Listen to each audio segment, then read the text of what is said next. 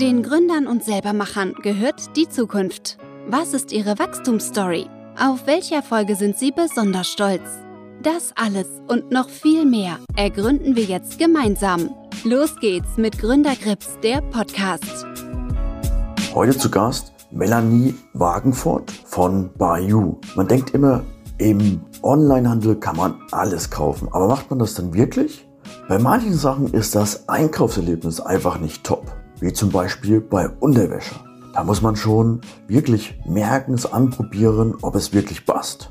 Melanie hat eine Intelligenz oder eine Software entwickelt, die anhand von Fragen feststellt, ob zum Beispiel ein BH passt oder nicht und kann dadurch das Einkauferlebnis gewaltig steigern. Was sie vorhat mit ihrem Startup, wie das funktioniert, ob man vielleicht noch messen muss, gewisse Körperteile, das erfahrt ihr jetzt hier in dem Podcast. Sehr spannend, bleibt dran. Los geht's mit Gründergrips, der Podcast. Servus und willkommen, Melanie. Schön, dass du der Einladung gefolgt bist und sozusagen heute für ein Interview im Gründer-Podcast zur Verfügung stehst. Wie geht's dir? Mir geht's super. Vielen, vielen Dank. Wie geht's dir? Auch ganz gut. Die Sonne lacht, gleich ein anderes Gefühl, viel mehr Motivation. Auf geht's.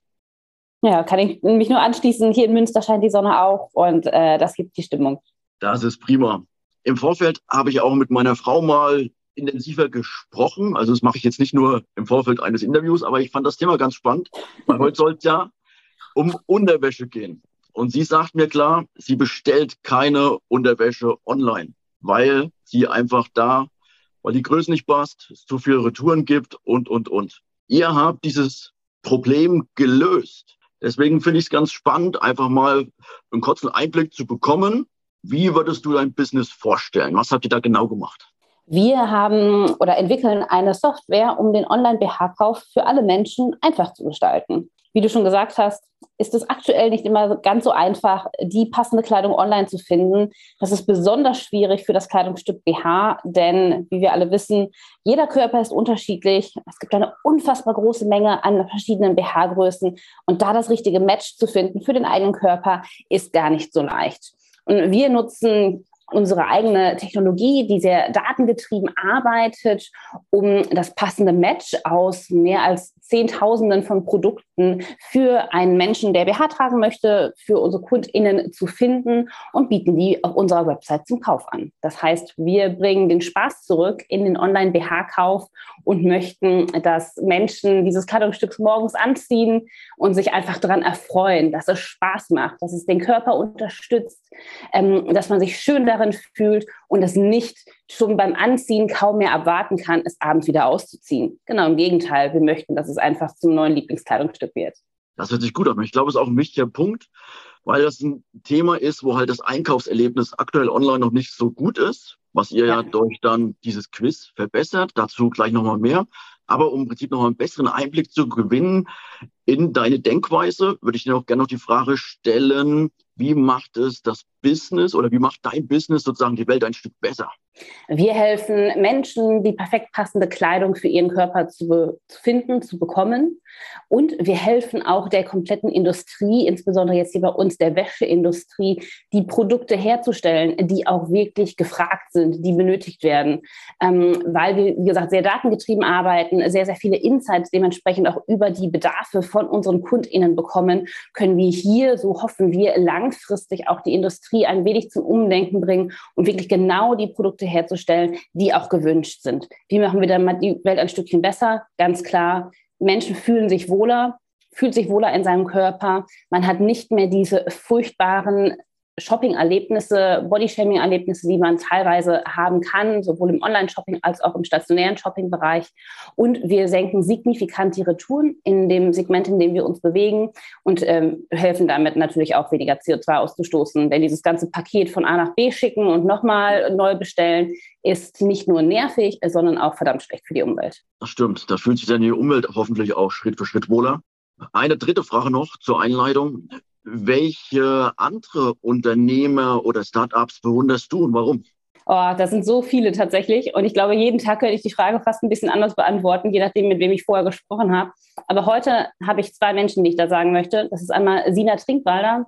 Ähm, das ist eine Textilunternehmerin, ähm, die in Deutschland wieder anfängt, Textilien herzustellen. Das macht sie schon sehr erfolgreich seit sehr, sehr vielen Jahren, arbeitet auch für sehr, sehr große Auftragnehmer und sie stellt insbesondere Menschen ein, die auf dem klassischen Arbeitsmarkt oftmals keine Chance haben oder keine Chance mehr haben. Ähm, von daher macht sie nicht nur ökologischen wahnsinnigen Job, indem sie einfach die Transportwege massivst verkürzt, sondern hat dadurch auch noch einen sehr, sehr großen sozialen Impact. Eine absolute Vorbildunternehmerin, äh, die schon sehr, sehr viele verschiedene Unternehmen gegründet hat. Ähm, nicht ganz so start-upig. Meine zweite Empfehlung ist da tatsächlich aber ein Start-up. Ich habe vorhin noch ähm, mit einer befreundeten Gründerin gesprochen. Das ist die Maria Mann von Financery. Ähm, sie baut einen äh, Robo-Advisor insbesondere für Frauen, um Altersvorsorge besser zu betreiben. Ähm, wie groß die Pay Gap ist, wissen wir alle. Vor ein paar Tagen war der ähm, Equal Pay Day. Ähm, und dieser, dieser Gap, den wir da haben, der setzt sich natürlich eklatant fort in der Altersvorsorge. Und insbesondere viele Frauen sind von Altersarmut betroffen. Da arbeitet sie aktiv gegen dran an und ähm, ist dort in einem unfassbar besetzten und alteingesessenen, schwierigen, hochregulierten Markt unterwegs und ähm, ja, ist eine absolute Inspiration, dass sie sich dieses Mammut-Thema vorgenommen hat und damit sehr erfolgreich unterwegs ist. Das ist prima. Ja, also wir brauchen in Deutschland eine bessere Aktienkultur. Wir brauchen mehr Frauen, die sich auch mit dem Thema beschäftigen. Und das ist, glaube ich, echt ein, eine große Sache, die auch dazu führt, dass schlussendlich die Allesarmut abnimmt und wir da auch ein bisschen mehr Wohlstand bekommen langfristig. Jetzt nochmal zu dir und zu deiner Person. Was treibt dich an? Was treibt mich an? Ähm, mich treibt tatsächlich die Vision, die wir bei Brayu haben, an. Ich möchte, dass dieses Thema des leidigen Online-BH-Kaufs oder auch stationären BHs und Wäschekaufs, dass das einfach Geschichte ist ich möchte, dass es ein ähm, Kleidungsstück wird, was die Leute lieben, was sie gerne anziehen. Denn ich habe selbst gespürt, was das für einen unfassbar großen Unterschied machen kann, wie man sich einfach im Alltag fühlt, wenn man etwas Passendes trägt, versus wenn man etwas trägt, wo man den ganzen Tag nur an sich rumzuppelt, im schlimmsten Fall sogar noch Rückenschmerzen bekommt und äh, man auch einfach unvorteilhafter unter seiner Kleidung oder auch mit der Überbekleidung aussieht und dadurch nicht so selbstbewusst durch den Tag gehen kann. Ähm, es hört sich auf den ersten Blick immer sehr oberflächlich an. Natürlich verkaufen wir Kleidung. Es ist im weitesten Sinne ein Lifestyle-Produkt. Aber es ist tatsächlich ein Produkt, was wir den ganzen Tag komplett eng nah auf den intimsten Stellen unseres Körpers haben und uns damit sehr, sehr intensiv begleitet. Und ich glaube, wir haben in den letzten Jahrzehnten der Unterwäsche viel zu wenig Fokus geschenkt. Und ich würde mich freuen, wenn wir das ändern können. Und das ist tatsächlich auch so meine persönliche Mission, die ich mit Brayu habe. Darüber hinaus setze ich mich aber sehr, sehr stark auch für die Themen ja, generell Empowerment und Diversity ein. Ähm, ich bin eine sehr aktive Netzwerkerin, versuche immer für andere Menschen Türen zu öffnen, anderen Menschen zu helfen, ähm, jetzt auch insbesondere äh, in der Startup-Welt und ähm, ja, noch, noch einiges darüber hinaus meine Sachen. Darf ich fragen, wie die Idee entstanden ist für den Business und was du vorher gemacht hast? Ähm, die Idee zum Business ist ganz klassisch entstanden. Ich war eine unfassbar frustrierte Kundin ähm, und habe es zu ihnen Zeitpunkt einfach nicht mehr eingesehen, mir dumme Kommentare von Verkäuferinnen im Einzelhandel anzuhören ähm, und habe alles über das Thema BHs gelesen und gelernt, was es dort draußen gab. Ähm, habe Nähen gelernt, habe Dessous-Nähkurse gemacht, Schnittmuster entwickelt, unfassbar viel Geld für Wäsche ausgegeben, um genau zu verstehen, warum manche Sachen gut passen, andere nicht und so weiter und so fort. Habe mich komplett in dieses Thema reingefressen und dann gemerkt, scheiße, der ganze Markt ist irgendwie nicht so, wo er, wo er sein sollte. Es ist ein Thema, was Millionen von Menschen, insbesondere Frauen, jeden Tag bewegt. Ähm, ist ein Produkt, was tatsächlich von 97 Prozent der Frauen täglich getragen wird. Mhm. Trotzdem wird es gehasst, es wird nicht gemocht. Und als ich das so gesehen habe, hat mein damaliges Unternehmensberaterinnenherz gesagt, so, wow, da ist eine Marktchance, da müsste man was doch raus machen. Und so bin ich dann in die Gründung reingestolpert. Damit habe ich, glaube ich, auch die andere Frage schon beantwortet. Ursprünglich war ich vorher Unternehmensberaterin. Ähm, ich habe auch viele Jahre in der Finanzindustrie gearbeitet, ähm, habe BWL studiert und Sozialpsychologie studiert und würde mich so von meinem Skillset her als totale Generalistin tatsächlich bezeichnen, weil ich einfach schon unfassbar vieles gemacht habe und jetzt natürlich auch in meiner Funktion als Startup-Gründerin von Marketing über Legal, über InvestorInnenakquise, über PR irgendwie das Mädchen für alles bin. Äh, als Unternehmerin wird es nie langweilig, glaube ich. Da genau. neue Themen auf dem Tisch. Zu den Fit-Quiz nochmal eine Frage. Wie habt ihr das aufgebaut? Was sind das für Fragen, die da kommen? Ja, also unser Fit-Quiz ist unser quasi Analysetool, mit dem wir auf unserer Webseite ähm, den Menschen äh, Fragen stellen zu ihrem aktuellen Lieblings-BH. Was hat der für eine Größe? Wie ist der geschnitten? Was hat der für eine Marke? Und dann auch ganz, ganz genau nachfragen, wie sitzt der? Rutscht zum Beispiel der Träger runter? Schneidet das Körbchen ein? Rutscht das Unterbrustblatt im Rücken hoch, was auch immer. Da stellen wir eine Menge Fragen und dann stellen wir noch eine Menge Fragen zur eigentlichen Anatomie, sprich zur Brustform und auch zur Verteilung des Brustgewebes auf dem Oberkörper. Diese ganzen Daten analysieren wir ähm, und matchen das dann mit Produkten, die am besten zu dieser Person passen werden und korrigieren dabei auch gleichzeitig die häufigen Passformfehler, die Menschen üblicherweise beim BH-Kauf machen. Viele kaufen immer eine deutlich zu große Unterbrust und ein zu kleines Körbchen, weil sie Angst haben vor großen Buchstaben zumindest so meine Theorie dahinter. Und das Ganze haben wir entwickelt über unfassbar viel, ähm, ja, wirklich Marktforschung. Also ich habe mit wirklich hunderten Frauen intensive Gespräche geführt zu diesem Thema, um wirklich das Problem zu verstehen habe tatsächlich auch erst ein etwas anderes Startup entwickelt, hatte eine andere Idee, die nach einem ja, guten Jahr, anderthalb ähm, an den Nagel gehängt und mit den ganzen Learnings, die ich da gesammelt habe, ist dann eigentlich Brahu entstanden. Ähm, und war natürlich zum damaligen Zeitpunkt auch dann schon viel, viel tiefer in den ganzen Technologiethemen drin und wusste, was kann ich eigentlich mit Algorithmen, was kann ich mit welchen Technologien überhaupt machen. Und so kam dann das eine zum anderen und unser MVP hat sehr, sehr gut performt und dann haben wir gesagt, okay, dann machen wir jetzt ein richtiges Business raus, gehen auf Investorinnensuche und ja, jetzt stehen wir hier. Richtig gut. Und was waren das für Knackpunkte, was für Learnings hattest du da bei deinem ersten Startup? Also in meinem ersten Startup, hm, da hatte ich die äh, ja sehr, sehr, sehr naive Idee, in, dass ich maßgeschneiderte Unterwäsche anbieten möchte. Und das ist erstmal sehr cool. Ne? Ich weiß nicht, ob du selber mal maßgeschneiderte Sachen trägst ab und an. Das ist schon ein ganz anderes Tragegefühl. Das stimmt. Und äh, das gibt es nicht für Wäsche.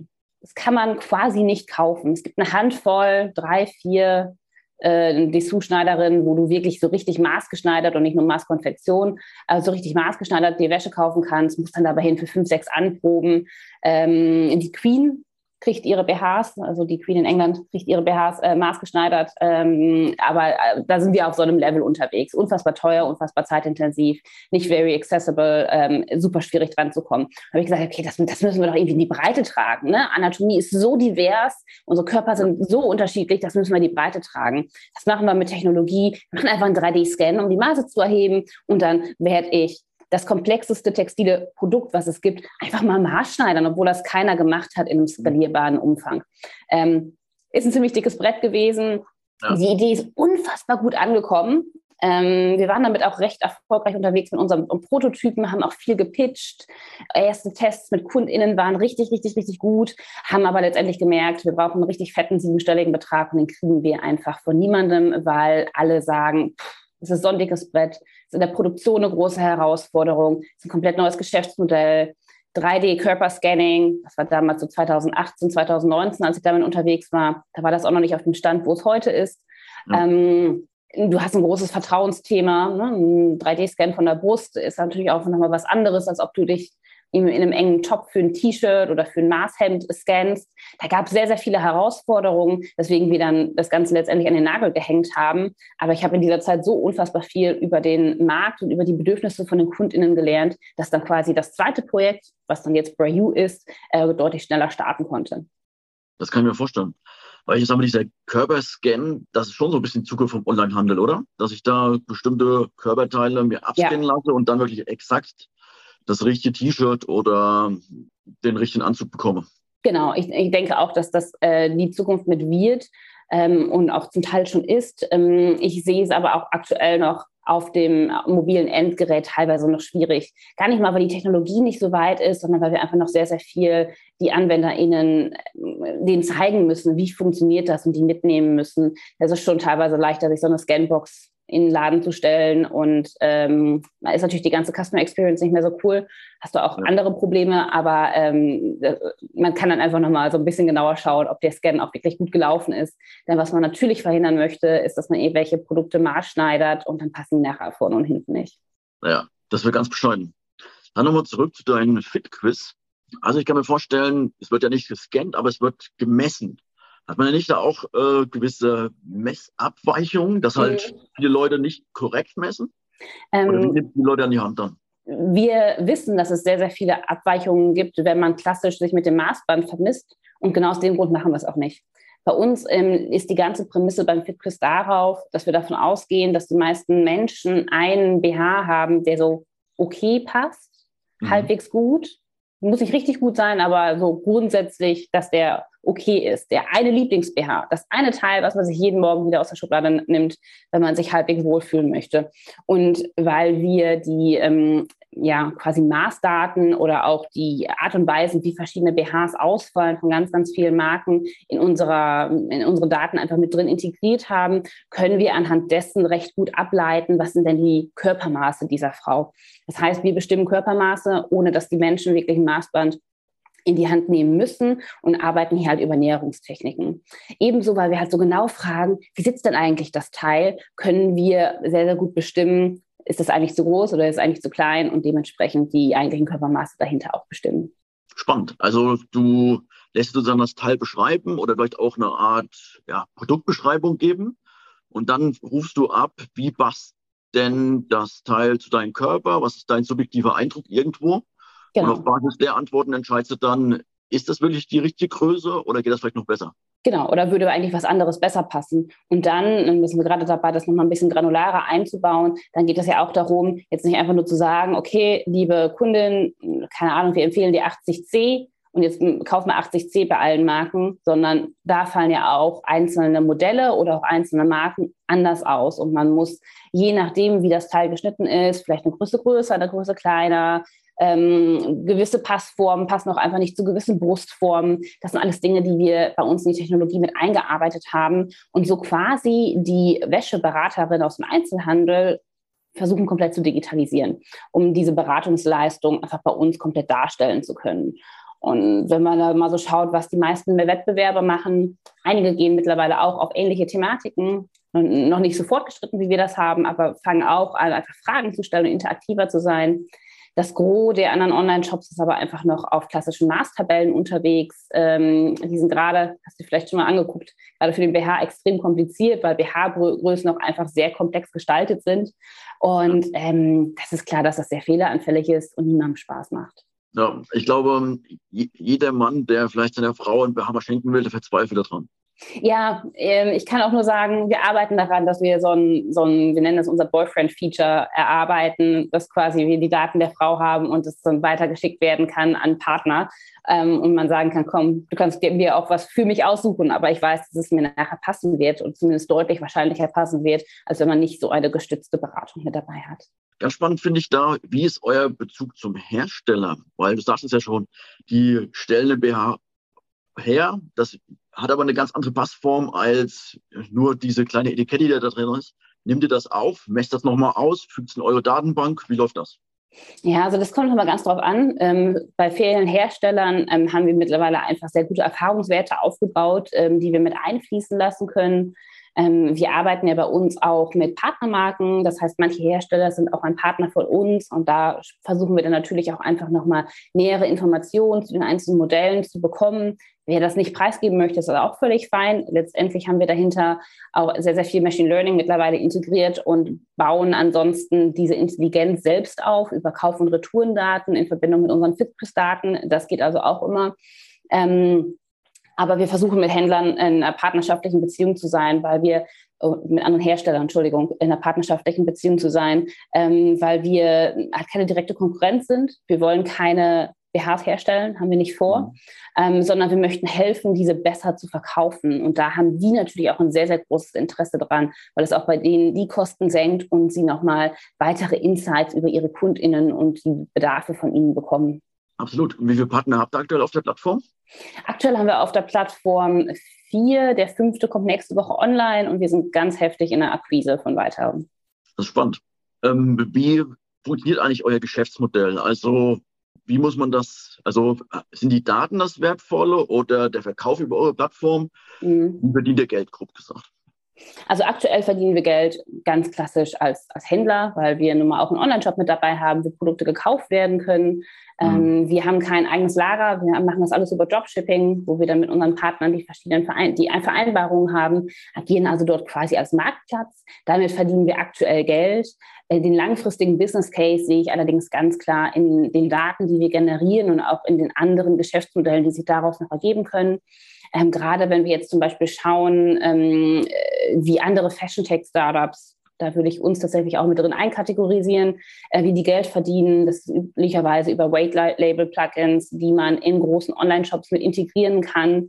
Da ist aktuell das Angebot an wirklich qualitativ hochwertigen Daten zu weiblichen Brust und zu BHs und zu Bikinis, Bademoden noch sehr, sehr, sehr, sehr, sehr, sehr dünn. Und ähm, da möchten wir die Besten werden, damit wir dort mit integrieren können und ähm, nicht nur bei uns. Wir wollen nicht der größte Online-Shop für Unterwäsche werden, wäre cool, aber ähm, das ist jetzt gar nicht unser ausgesprochenes Ziel, sondern wir möchten, dass die Daten und die Intelligenz, die wir aufbauen, überall angewendet werden kann. ich glaube, der Impact, den wir haben können, wenn wir das in einer breiteren Masse und anderen Händlern zugänglich machen, ist viel, viel größer, als wenn wir jetzt selber einfach nur als Händler agieren. Ich kann mir auch vorstellen, so Marktplätze wie Zalando About You, die haben wahrscheinlich da auch eine große Nachfrage. Die wollen ja auch genau. Gab es da schon Gespräche? Da kann ich jetzt nicht ganz so drüber sprechen, aber klar, ähm, du kannst dir natürlich denken, was auf verschiedenen Webseiten online ist ähm, und wie gesagt, das Angebot im Fashion Tech Bereich an anderen Lösungen für diese Produktkategorie ist noch sehr, sehr dünn. Von daher. Spannend, ja. Vielen Dank für den Einblick. Ähm, zum Thema Software oder Intelligenz, die dahinter steht. Habt ihr die selbst programmiert? Wie bist du da vorgegangen? Genau, also ich ähm, habe einen Co-Geschäftsführer, der Marco, und Marco macht seit 20 Jahren nichts anderes als äh, datengetriebene Systeme aufbauen. Und äh, das ist quasi sein Steckenpferd und äh, er, er kümmert sich darum gemeinsam mit seinem Tech-Team. Coole Sache. Wie groß ist euer Team schon, wenn ich fragen darf? Wir sind aktuell insgesamt zu siebt. Cool, cool. Ähm, da ist man schon noch schön dynamisch unterwegs.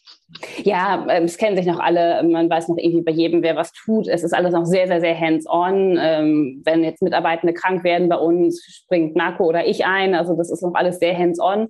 Äh, wir sind jetzt auch quasi seit äh, offizieller GmbH-Gründung noch nicht mal ein Jahr dabei und äh, sind da schon ganz gut gewachsen und haben natürlich auch so die, diese ganz normalen, ich sag mal, klassischen Startup-Themen, ne? Recruiting, wie bilde ich jetzt irgendwie mein Team, wie kriege ich hier eine Kultur rein, ähm, haben die natürlich auch ähm, mitgemacht in den letzten Monaten. Thema Kultur, wie löst du das? Was für eine Kultur soll implementiert werden? Ähm, wir sind bei uns 100% remote, ähm, was sehr, sehr viele Vorteile bringt, aber auch sehr viele Herausforderungen, gerade was so das Thema Kultur angeht. Ähm, ich habe da letztens auch noch mit unserem Team drüber gesprochen und äh, die sagen, äh, wir haben eine sehr, sehr wertschätzende Kultur, sehr offen, sehr vertrauensvoll, aber auch sehr leistungsbezogen. Ähm, sowohl mein Mitgeschäftsführer als, als auch ich, wir sind beide Menschen, die ähm, so ein sehr positives Menschenbild haben. Ich gehe davon aus, wenn jemand bei uns arbeiten möchte, der Recruiting-Prozess bei uns ist schon recht intensiv. Wir prüfen die schon vorher auf Herz und Nieren. Aber wenn wir dann ein Angebot machen, dann bin ich mir auch hundertprozentig sicher, die Person hat was drauf und die hat Bock. Und dann lassen wir die auch sehr, sehr, sehr, sehr äh, unabhängig und selbstständig arbeiten, sehr selbstbestimmt ähm, und äh, versuchen natürlich immer zu helfen, wenn es irgendwo brennt. Aber ähm, erstmal bekommen sie Aufgaben und äh, können dort selbst überlegen, wie sie da herangehen. Es gibt da von uns sehr wenig Vorgaben. Und ich glaube, das beschreibt auch sehr, sehr gut äh, die Kultur, die wir da aufbauen, weil es halt ein sehr, ich würde sagen, es ist ein sehr erwachsenes Umfeld, weil wir einfach Ziele vorgeben, da die Leistung auch einfordern, wie man da hinkommt, ob man jetzt irgendwie nachts arbeitet oder ob man sagt, komm, ich arbeite jetzt mal eine Woche aus dem Ausland.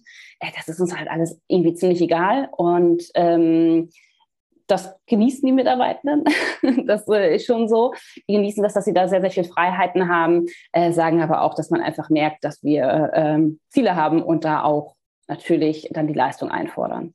Also ähm, der optimale Fall wäre ja, viele kleine Unternehmer zu haben, die selber ihre Leistung, ihr Produkt besser machen wollen. Und ich glaube, da ist man mit gewissen Freiheitsgraden dann auf einem guten Weg, einfach insgesamt die Gesellschaft zu stärken, weil sich jeder halt nochmal darüber hinaus Gedanken macht. Ja, und mir macht es auch einfach persönlich so unfassbar viel Freude zu sehen, wenn Menschen, die jetzt bei uns ein bisschen länger arbeiten, einfach auch ganz andere Skills mittlerweile entwickelt haben, an Aufgaben anders herangehen ähm, und einfach Dinge mittlerweile komplett alleine eigenständig umsetzen können, wo sie vom halben Jahr noch viel Hilfe von mir beigebraucht haben. Das macht mir selber halt einfach total Freude zu sehen, wie die daran wachsen. Und ähm, in so einem kleinen Team äh, beschreibt es, glaube ich, auch dann ziemlich gut das gesamte Zusammenleben in so einem Team, in so einer Kultur. Und ähm, ja, es ist sehr, sehr freiheitsliebend. Wir haben auch jetzt irgendwie nicht jeden Tag ein Daily Stand-up oder ähnliches. Das wäre für mich der totale Horror, jeden Tag zu einer gewissen Uhrzeit dafür 20 Minuten irgendwie so ein, so ein Meeting moderieren zu müssen, ähm, weil ich einfach da die Menschen gar nicht in so ein Korsett von so einem festen Tagesablauf zwängen möchte. Ja, habe ich auch, muss zugeben, keine guten Erfahrungen gesammelt damit, das eigentlich täglich zusammenzurufen, weil die Leute ja. wissen, was sie zu tun haben. Und ja. am Ende geht es halt ums Ergebnis. Genau, also wir machen es auch nur wöchentlich. Ähm, es gibt ein wöchentliches Team-Meeting mit allen ähm, und dann wöchentliches Check-in mit, mit der jeweiligen, also entweder mit meinem Met-Geschäftsführer oder mit mir und alles andere dann natürlich auf Zuruf. Das heißt nicht, dass wir nicht miteinander sprechen, ganz klar, aber äh, wir bauen da nicht so wahnsinnig viel äh, feste Strukturen drin auf. Du meintest vorhin, die Industrie kann an sich noch ziemlich viel lernen, wie man im Prinzip vernünftige Produkte auf den Kunden zuschneidert. Ich muss zugeben, als Investor ist mir Van der Velde schon öfters mal über den Weg gelaufen. Kennst du die Marken dahinter mit Prima, Dorna ja. und und und? Die haben aus meiner Sicht auch so ein bisschen Schwierigkeiten gehabt mit dem Internet, mit dem Onlinehandel. Das mag sich jetzt vielleicht ein bisschen verbessern, aber die haben da, waren da schon ein bisschen alt eingesessen. Wie siehst du das? Ja, also ich würde jetzt gar nicht mal über einzelne Marken als solches reden. Also das beziehe ich jetzt nicht auf äh, Van der Velde, sondern im Allgemeinen ist der BH oder Unterwäsche im Allgemeinen einfach ein Teil, was sich online nicht so leicht verkaufen lässt, wie wenn wir uns mal die Anfänge des E-Commerce angucken. Ne? Amazon, Bücher, das ist halt ein viel, viel einfacheres Produkt. Du hast halt nicht, dass du es irgendwie so anfassen musst, du musst es nicht fühlen auf deiner Haut. Äh, du liest dir die Beschreibung durch und dann kriegst du ein Buch die höchste Überraschung, die es irgendwie sein kann, ist, oh, das, das Buch hat nicht den Buchgeruch oder ähm, du weißt, was ich meine mit Buchgeruch. Ne? Aber das, das, ist ja irgendwie so das Einzige, was man da so als Überraschung haben kann. Und äh, wenn man sich dann gerade den BH anschaut, mal kurze Gegenfrage, was glaubst du, wie viele BH-Größen gibt es? Oh, da wäre ich schon als Laie komplett überfordert, aber... Ja, rat einfach mal ins Blaue hinein. 25. Rat mal weiter. In welche Richtung liege ich jetzt? Äh, eher nach unten oder nach oben? Ja, deutlich, deutlich nach oben tatsächlich. Ähm, also wir ähm, bei 125. Ja, also so, sowas in dem Bereich. Äh, es gibt keine finite Anzahl an BH-Größen. Ähm, also man kann da immer noch mehr, noch größer oder noch kleiner ähm, in, in jeweiligen Enden schneidern. Ähm, aber was so gut im Einzelhandel erhältlich ist, sind so um die 2025. Ähm, was wir bei uns mittlerweile anbieten, sind knapp 70 und wir möchten auf 100 Größen bei uns im Angebot kommen, um wirklich gut beraten zu können, um wirklich 99 Prozent der Menschen was anbieten zu können, was ihnen wirklich passt. Und wenn du dir dann vergleichst, Amazon, ich verkaufe ein Buch versus ich verkaufe ein BH und dieser BH hat irgendwie, den, den stelle ich in 50, 60, vielleicht sogar 80 Größen her, wie das manche Marken machen. Ähm, und dann gibt es auch noch irgendwie die passenden Unterteile zu, auch nochmal in super vielen verschiedenen Größen. Das ist einfach eine ganz, ganz andere Komplexität. Und du hast einfach diese ähm, Herausforderung, dass es eine subjektive Passform ist. Natürlich habe ich aus meiner BH-Expertinnen-Sicht, kann ich dir klar sagen, der BH passt oder der BH passt nicht. Und das matcht auch fast immer mit dem, wo sich Frauen drin wohlfühlen und worin sie sich nicht wohlfühlen. Aber halt nicht immer. Ähm, manchmal hast du halt auch persönliche Vorlieben. Ich möchte, dass es ein bisschen weiter ist. Hier mag ich es ein bisschen enger. Keine Ahnung, ich möchte mehr Push-up. Oh mein Gott, die Brüste sollen aber kleiner aussehen. Das ist einfach sehr individuell. Und das gut online hinzukriegen, ist einfach schwer. Also es hat seinen Grund, warum so ein Produkt gerade online noch nicht so verkauft wird. Genauso, wenn du dir andere komplexe Produkte anschaust. Man guckt dir die Automobilindustrie an. Die Online-Konfiguratoren, die Seiten, die du da teilweise hast, die sind wirklich äh, zum wie sagt man, zum Mäusemelken. Ja, ja. Ähm, du musst einfach noch in den, in den Laden gehen und dich da beraten lassen. Und äh, das, das, kriegen auch nur sehr, sehr wenige Marken wirklich besser hin. Das ist, glaube ich, eine ganz natürliche Entwicklung, die wir da sehen, dass da auch diese Märkte mit den komplexeren Produkten, wo du viel subjektives Empfinden hast, wo du vielleicht was konfigurieren kannst, einfach nach und nach aufholen und die nicht die ersten waren, die irgendwie groß im Onlinehandel waren. Die große schöne Chance für uns ist dabei, der Online-Markt insgesamt boomt, auch insbesondere Fashion. Der Dessous- und Wäschemarkt ist da noch deutlich geringer. Das heißt, wir haben noch ein viel größeres Wachstumspotenzial, was wir dann in den nächsten Jahren sehen werden. Deswegen finde ich es halt auch so spannend, dieses Produkt zu entwickeln. Kann ich mir vorstellen. Also der Online-Markt boomt auf jeden Fall und hat durch Corona nochmal eine gewisse Beschleunigung bekommen. Jetzt muss man aber sagen, jetzt werden die Wachstumsraten ein bisschen bodenständiger. Oder hast du da ein anderes Gefühl? Also es äh, wird nicht mehr so dynamisch. Im Wäschebereich tatsächlich nicht. Ähm, da ähm, wächst es weiterhin ähm, überdurchschnittlich stark ähm, im Vergleich zum allgemeinen Fashion-Markt, Online-Wachstum. Ähm, aber ganz klar, da wird zu einem gewissen Punkt eine Sättigung eintreten. Man kann auch nicht jeden Menschen für den Online-Handel begeistern. Ähm, es gibt auch einfach immer mal wieder Menschen, die einfach sagen, ich möchte es aber vorher anziehen, ich möchte es anfassen, ich möchte auch den lokalen Einzelhandel unterstützen. Das ist auch total okay. Der Markt ist trotzdem mehr als groß genug und wie gesagt, wird noch entsprechend weiter wachsen. Sehr spannend. Jetzt die Frage von mir, wie erreicht ihr die Menschen, die Kunden über eure Plattform? Also wir spielen quasi die ganz klassische Performance-Marketing-Klaviatur mit SEO, SEA, ähm, Meta-Ads, Pinterest-Ads, ähm, machen auch recht viel selbst noch organisch ähm, und betreiben da unsere eigenen Kanäle. Und was bei uns tatsächlich ähm, bisher am besten funktioniert, ist Presse. Ähm, mhm. Wir hatten relativ viele Veröffentlichungen in größeren Zeitungen, Magazinen, im TV und da merken wir immer sehr, sehr stark, dass wir dann einfach einen großen Push haben an neuen NutzerInnen, an Newsletter-AbonnentInnen, die dann auch entsprechend wiederkommen und dann auch kaufen. Dass man sozusagen dann sagen kann, das bildet ja eher die Marke, oder? Da hast du eine gewisse Reichweite über Presse, über NTV. Ja. Wo deine also, Marke im Prinzip im Mittelpunkt steht und halt über Performance Marketing hier geht es halt ganz klar über den Verkauf, oder? Genau, genau, genau. Also die Marke steht in dem Mittelpunkt. Ich glaube, was allerdings auch bei uns immer noch so ein Thema ist, was wir merken, wir müssen noch Vertrauen aufbauen, weil Menschen einfach oftmals noch sehr skeptisch sind. Wie, wie funktioniert das denn? Was macht ihr denn mhm. da? Ich muss das doch vorher anziehen, habe ich doch immer so gemacht. Ähm, und da geht es auch noch ganz, ganz viel darum, wirklich zu erklären, was wir machen, weil es halt einfach, auch wenn es klassischer E-Commerce ist, immer noch deutlich neuartiger ist in diesem Produktsegment. Und ähm, ich glaube, über Pressepublikationen bekommen wir das ganz gut hin, dieses Vertrauen aufzubauen, weil er dann halt einfach, letztens waren wir in der FAZ, so eine FAZ halt, die dann quasi so den Stempel gibt, so, das hat irgendwie Hand und Fuß, was die machen, ähm, indem sie halt über dich schreiben. Und wie siehst du das Thema bei so Influencern? Weil die könnten ja im Prinzip auch eine gewisse Leute an die Hand nehmen und das Produkt erklären und zeigen. Ja. Wird das schon gemacht? Ist das gut? Möchten wir tatsächlich im nächsten Quartal mit anfangen. Aktuell machen wir es noch nicht, ähm, aber ist gerade in Planung, dass wir es äh, quasi vorbereiten. Das ist, glaube ich, auch ganz spannend, weil die haben eine vernünftige Reichweite und gerade die kleineren haben auch einen guten Vertrauensstempel. Genau. Ich sehe ich tatsächlich relativ ähnlich zum Teil zu dem ganzen Pressethema, ähm, weil einfach jemand anderes über dich spricht und wenn es gut funktionieren, das Produkt gut ist und auch einfach der Match zwischen den Influencern und der eigenen Marke sehr hoch da ist, dann ähm, macht das schon Spaß oder kann Spaß machen. Deswegen werden wir damit jetzt auch mal ähm, ja, einfach herausgehen und das auch mal testen. Äh, wir haben generell immer so einen sehr modularen Ansatz, dass wir jetzt sagen, okay, wir möchten jetzt zum Beispiel im, im Marketingbereich nochmal verschiedene Strategien testen und äh, aufgrund auch der Teamgröße, die wir haben, machen wir das meistens Schritt für Schritt hintereinander und jetzt nicht fünf Sachen parallel, weil man sich dann einfach schnell verzettelt. Macht absolut Sinn, ja. Aber es bleibt ganz spannend, glaube ich. Also da in dem Bereich ist viel möglich. Und ja, auch, auch an neuen Kanälen. Also wir haben gerade mal TikTok ausprobiert und sind dann direkt viral gegangen, irgendwie mit unserem, ich weiß nicht, sechsten oder siebten Video mit irgendwie über 200.000 Views bei 100 Followern.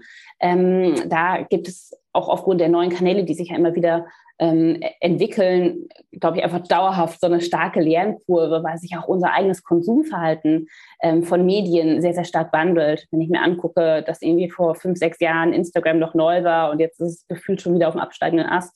Ähm, ja. Äh, das ist sehr, sehr spannend, wie schnell sich das wandelt. Und ich glaube, da bringt es auch gar nichts, jetzt so eine Marketingstrategie super stark festzuzurren, weil in zwei Jahren wird sie eh nicht mehr funktionieren. Ja, von TikTok habe ich auch schon gehört, dass man da ist ein recht junges Netzwerk, da kann man auch gut organische Reichweite generieren. Ja. Hingegen bei Insta ist halt alles schon sehr im Sattel und da geht es meistens mehr über Werbung, Richtig. weil ja auch entsprechend Facebook und Meta Geld verdienen wollen. Ja, auch Geld verdienen wollen und äh, trotzdem zum Teil die Produkte, die sie da anbieten für Werbekunden, sehr viele Bugs haben, nicht richtig funktionieren. Äh, teilweise Budgets nicht abgerufen werden. Dann wird das Werbekonto mal wieder gesperrt. Da haben wir immer mal wieder Probleme mit, weil wir natürlich Unterwäsche verkaufen und dementsprechend äh, man halbnackte Menschen sieht. Und ja, das ist manchmal nicht so ganz easy. Ja, das kann ich nachvollziehen. Hast du dennoch irgendwie eine Vision entwickelt, wo du in fünf bis zehn Jahren stehen möchtest? Also wir möchten in fünf bis zehn Jahren, eher Richtung zehn als fünf, ähm, dass wir jeden Kauf von Unterwäsche unterstützen. Ganz gleich, ob er online stattfindet, ob er stationär stattfindet, ob er bei uns auf der Website ist oder in irgendwelchen anderen Läden. Wir möchten, dass wir mit den Produkten, die wir in Zukunft entwickeln werden, mit den Daten, mit der Intelligenz, die wir über diesen Markt entwickeln, ähm, auf globaler Ebene jegliche Marken beraten, unterstützen oder Produkte, wie gesagt, für Händler entwickeln, sodass sie ähm, im Handel ihre KundInnen besser beraten können. Das funktioniert auch stationär. Ähm, das FitQuiz, wie wir das bisher entwickelt haben, kannst du auch irgendwie auf ein iPad ziehen und mit einem lokalen Laden, mit einem Sortiment, was wir vor Ort haben, abgleichen, um dort eine Beratung zu automatisieren. Ähm, viele Menschen wollen sich nicht von Verkäuferinnen beraten lassen, ähm, gerade nicht, wenn sie irgendwie halb nackt sind und da kommen Menschen in die Kabine. Ähm, also da gibt es noch super, super, super viele Potenziale für uns. Deswegen kann ich das auch so ein bisschen vielleicht äh, arrogant oder so ein bisschen äh, hochgestochen, aber sagen, wir wollen in zehn Jahren, dass keine Wäsche verkauft wird, ohne dass wir in irgendeiner Art und Weise das Produkt besser gemacht haben oder den Weg von Produkt zu Kundin besser gemacht haben.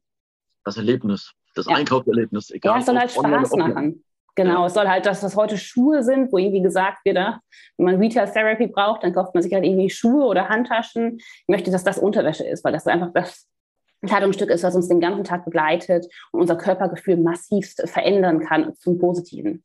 Und wie siehst du das Risiko? Was kann dich abhalten, dieses Ziel zu erreichen? Ähm, wenn man sich aktuell anschaut, was in der Welt so los ist, äh, gibt es dort sehr, sehr, sehr, sehr viele Dinge, die gar nichts direkt mit dem Geschäftsmodell oder mit der Branche zu tun haben, die aber im Insgesamten ähm, solchen, solche jungen Unternehmen wie uns ähm, stark beeinträchtigen können. Seien das, dass InvestorInnen weniger bereit sind zu investieren, sich Risikoeinschätzungen ändern, dass das Konsumklima zum Teil im Moment sehr, sehr schwankend ist, aber auch, dass es, ähm, es gab doch in der Corona-Krise viel ähm, zu Lieferengpässen Lieferengpässen kommen kann, dass Produkte nicht nachgeliefert werden können. Da gibt es sehr viele Faktoren, die so für uns nicht direkt beeinflussbar sind. Ähm, also das Ganze ist natürlich nicht ohne Risiken, sonst wäre es auch kein Startup, sonst wäre es auch langweilig. Aber äh, da ähm, mache ich mir tatsächlich aktuell auch sehr viele Gedanken drum, wie wir diese nicht kontrollierbaren Risiken von außen, wir können sie nicht ändern, aber wie wir uns so aufstellen können, dass sie uns vielleicht nicht ganz so hart treffen. Das stimmt. Also als Unternehmerin hat man nicht alle Fäden in der Hand, weil es kommen auch manchmal Probleme, die man einfach nicht beeinflussen kann. Man muss bloß probieren, halt mit den eigenen Werten und so solide wie möglich zu wirtschaften und dann besteht man auch sowas. Ich habe, also ich gehe mir den Weg, ähm, ich schaue mir an, wie machen es denn auch ältere, gestandene Familienunternehmen. Und da gibt es so ein paar gute Beispiele, die das halt schon über Jahre hinweg gemacht haben. Das schaue ich mir ganz an, wie machen die das, was kann man von denen lernen, weil schlussendlich Startups sind dynamische, aber die Familienunternehmen sind halt auch ein bisschen dann krisenerfahrener, will ich es mal nennen. Absolut. Und ich finde, ich finde, da gibt es auch manchmal in der Startup-Szene so eine gewisse Arroganz gegenüber älteren Unternehmen, ähm, gerade wenn sie dann schon seit Jahrzehnten bestehen. Ähm, ich sehe das auch ähnlich wie du. Ich denke, da können wir beidseitig sehr viel voneinander lernen. Und ähm, ein Startup, ähm, auch unser Startup, hat das Ziel, irgendwann mal keins mehr zu sein, sondern irgendwann groß zu sein, nicht mehr auf Gelder von außen angewiesen zu sein, sich selbst tragen zu können. Ich möchte, das ist ein sehr, sehr großes Ziel für mich persönlich, dass wir ein guter Arbeitgeber sind, dass Menschen gerne bei uns arbeiten, ähm, dass sie sich weit, dort weiterentwickeln können. Und das sind auch alles so Dinge, ähm, die natürlich in diesem klassischen Startup-Umfeld manchmal schwieriger sind, schwieriger umzusetzen sind.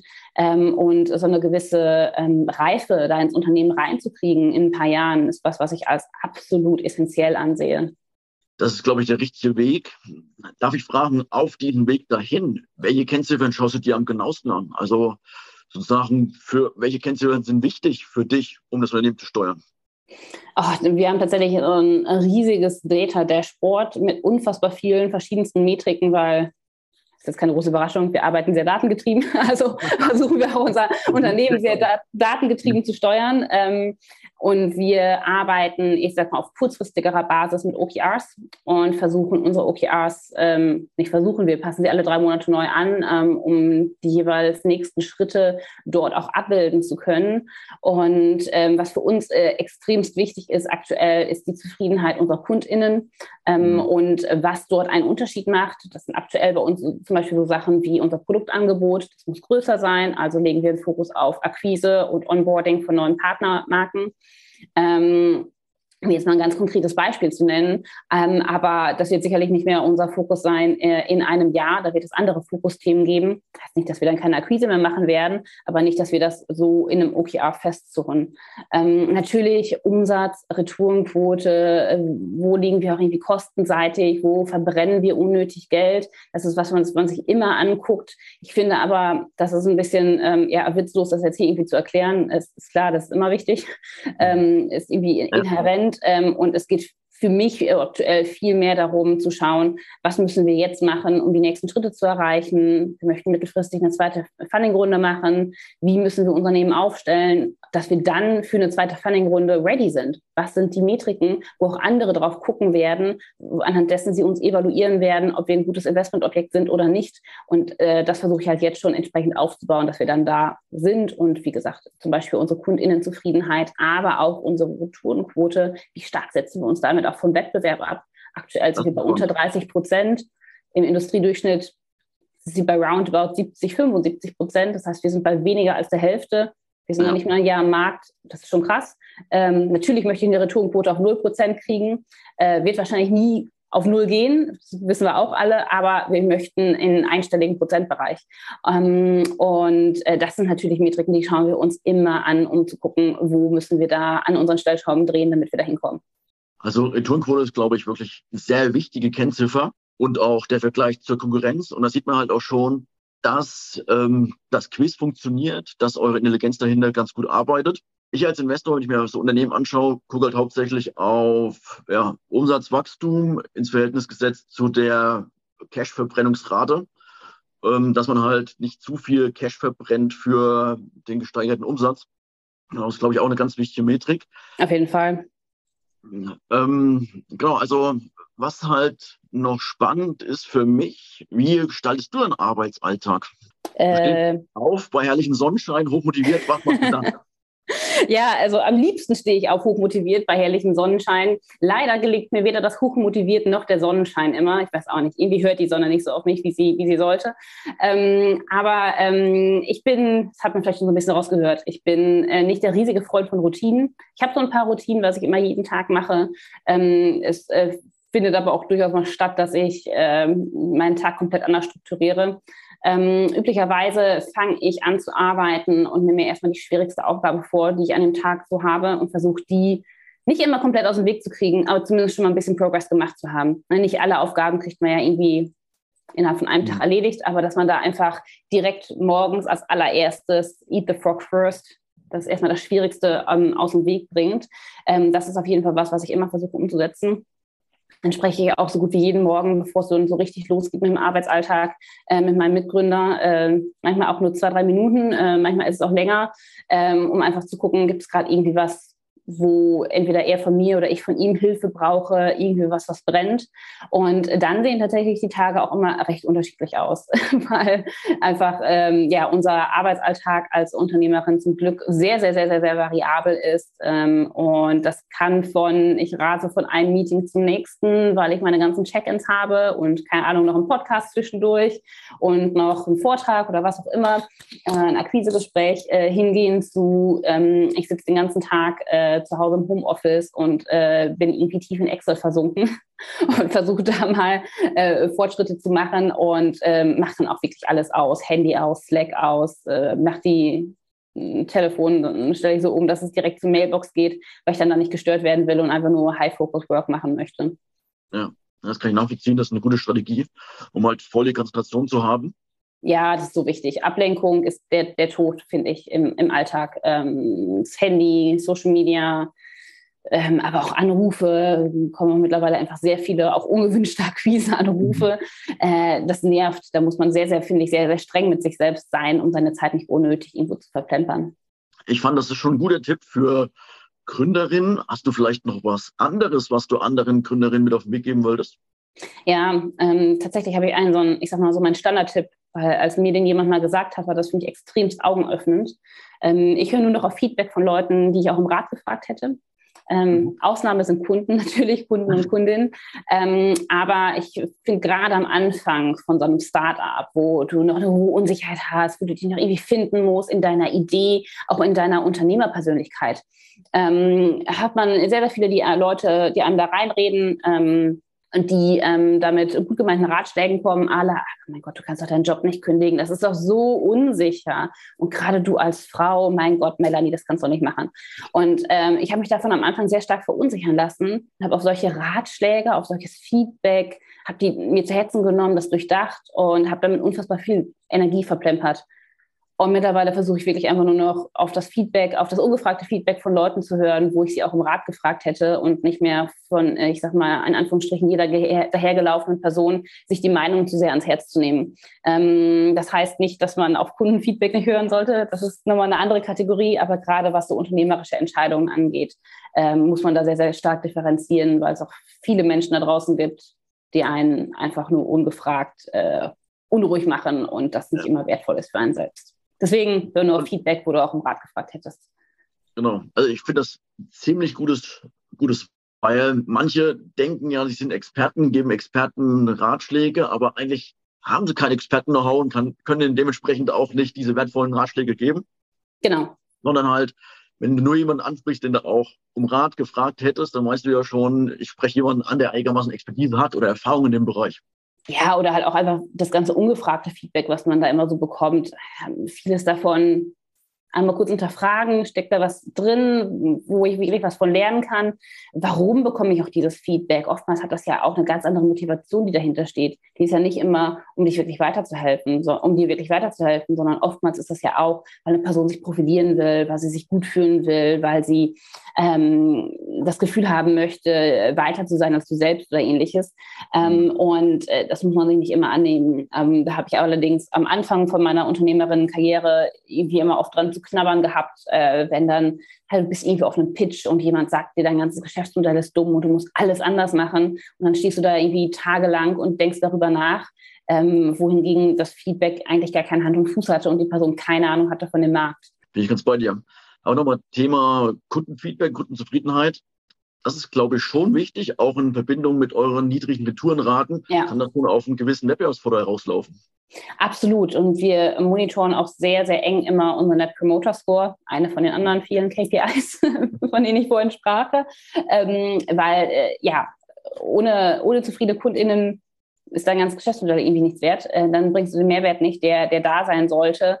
Und ähm, ich bin auch davon überzeugt, wenn die KundInnen sehr, sehr, sehr zufrieden sind, aber andere Metriken noch nicht da sind, wo sie sein sollten, ist das was, worauf man sehr gut aufbauen kann. Wenn man einfach sieht, dass man manche Teile im Produkt schon richtig macht. Und dann geht es eher darum, andere Fehler auszumerzen, weil der Kern ist schon mal da. Bin ich ganz bei dir. Eine Frage ist da noch ganz spannend, weil welche Leute fragst du um Rat? Hast du Vorbilder oder Mentorinnen, die du regelmäßig befragst? Ähm, ja, ähm, also wir haben zum Glück Mentoren, äh, wir haben auch unsere InvestorInnen, die wir auch natürlich um Rat fragen können, die auch, auch zum Teil da auch schon, schon jahrzehntelange Erfahrung mitbringen. Ähm, und ich habe ein sehr, sehr gutes Netzwerk aus anderen Gründerinnen und Gründern, die zum Teil auch schon einfach zwei, drei Jahre länger dabei sind als ich, dementsprechend auch schon mit ihren Startups an einem anderen Punkt stehen, ähm, von denen ich da sehr, sehr viel lernen kann. Ich finde aber auch, man muss nicht immer nur auf das Feedback von außen warten. Ähm, ich finde es auch eine unfassbar einfache und trotzdem so effektive Methodik, sich selbst zu fragen, what would do? Also was würde denn, keine Ahnung, große Vordenker in unserer Zeit, was würde denn Elon Musk tun in meiner Situation oder die Person, von denen ich gerade gesprochen habe. Was würde denn eine Sina Trinkwalder tun, wenn sie in dieser Situation wäre oder vor gewissen Entscheidungen stehen würde? Und ich finde, auch da kann man schon seine eigene Vorstellungskraft und das, was man hört von vielen Vorbildern, was ja auch mittlerweile alles über Bücher, Podcasts super leicht zugänglich ist, ähm, auch schon sich oftmals selber super gut weiterhelfen. Und dann muss man gar nicht mehr den Hörer in die Hand nehmen. Tue ich trotzdem oft genug. Aber auch man kann, man kann da auch einfach sehr selbstwirksam sein. Stimmt, das ist, glaube ich, auch nochmal ein richtig guter Tipp. Das frage ich mich auch regelmäßig. Was würde, also in meinem Fall ist dann eher ein Investor, so einer wie Warren Buffett. Was ja, würde er tun genau. in, der, in der Möglichkeit? Ähm, super spannend, vielen Dank. Ähm, magst du uns noch einen Einblick geben? Wir wissen, jeder Unternehmerin macht Fehler. Hattest du Fehler auf, der, auf dem Weg bis hierher, auf die du besonders stolz bist? Äh, das ist eine richtig spannende Frage, über die habe ich schon, schon vorhin lange nachgedacht, ähm, weil die auch, glaube ich, mal mir noch nicht gestellt wurde. Finde ich richtig gut. Da mal ein Lob an dich äh, für eine richtig gute Frage. Danke sehr. Das freut mich. Und ich glaube tatsächlich, ich habe gar nicht den einen Fehler, auf den ich besonders stolz bin, sondern irgendwo bin ich auf sie alle so ein bisschen stolz. Ähm, auch wenn Fehler natürlich sehr unangenehm sind und in dem, in dem Moment auch manchmal sehr, sehr stark wehtun können, haben sie einen dahin gebracht, wo man jetzt ist.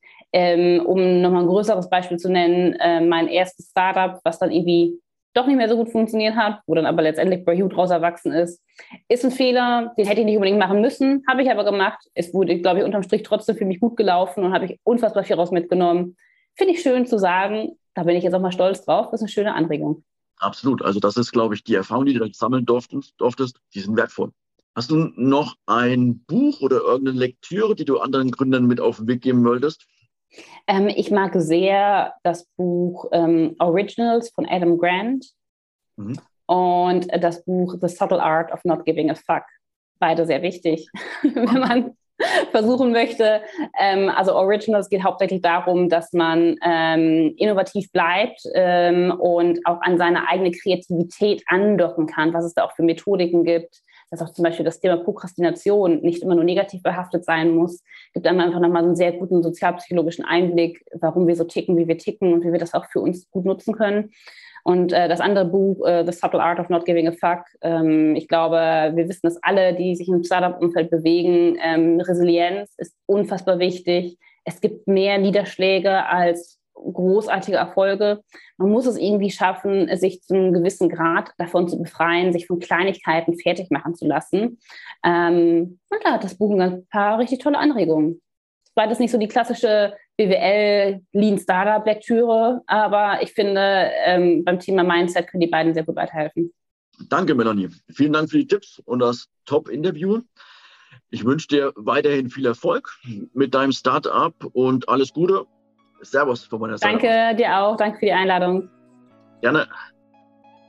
Gründern gehört die Zukunft. Wir möchten im Podcast Gründerkrips Ihnen ein paar Gründer vorstellen und auch gründergeführte Unternehmen besprechen. Warum? Man kann im Gespräch mit den Gründern einiges lernen für sein eigenes Business, aber auch für seine Investmentphilosophie. Deswegen würde ich mich freuen, wenn Sie unseren Podcast Gründerkrebs unterstützen, indem Sie ihn bewerten auf den Plattformen und einen Kommentar dalassen. Es freut mich sehr, dass Sie das Gespräch verfolgt haben. Ich wünsche Ihnen einen schönen Tag. Ihr Florian König.